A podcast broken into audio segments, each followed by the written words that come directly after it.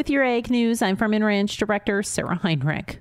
USDA meteorologist Brad Rippey says while temperatures will be decided by an east west divide, precipitation nationwide should be consistent for the period of February 7th through the 13th.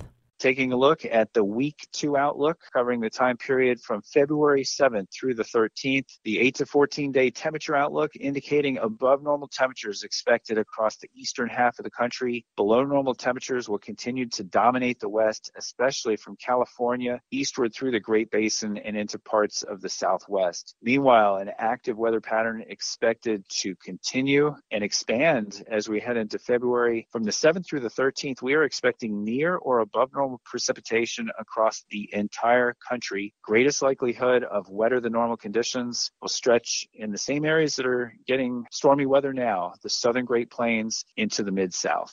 And we'll be back with more ag news right after this. If you're looking for land or a specific piece of equipment for your farm, ranch, or construction site, add steffesgroup.com to your list of favorites. You'll find all of their upcoming auctions in your area and nationwide. If you have equipment to sell, check out the deadline to consign for their next bi monthly online auction. Go to steffesgroup.com today. Get in on the action of an auction anytime, day or night. That is S T E F F E S group.com. Farmers across the country are getting excited for the 2023 Commodity Classic, which was just announced. Registration is up 28% over last year's event in New Orleans.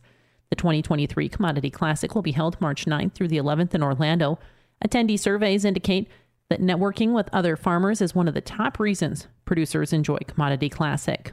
Hallway conversations and in person connections are an important part of the education experience at Commodity Classic.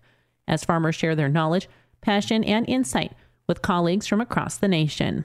2023 Commodity Classic co chair George Goblish of Minnesota says thousands of America's best farmers from across the nation love Commodity Classic because we share a passion for agriculture, a thirst for knowledge, and we're all interested in how we can make our farms more profitable. The 2023 Commodity Classic includes a lineup of educational sessions, inspiring speakers, a trade show, entertainment, and a range of technology, innovation, and agronomic information. You can discover more at commodityclassic.com. With your Ag News, I'm Farm and Ranch Director Sarah Heinrich for the Growing Harvest Ag Network.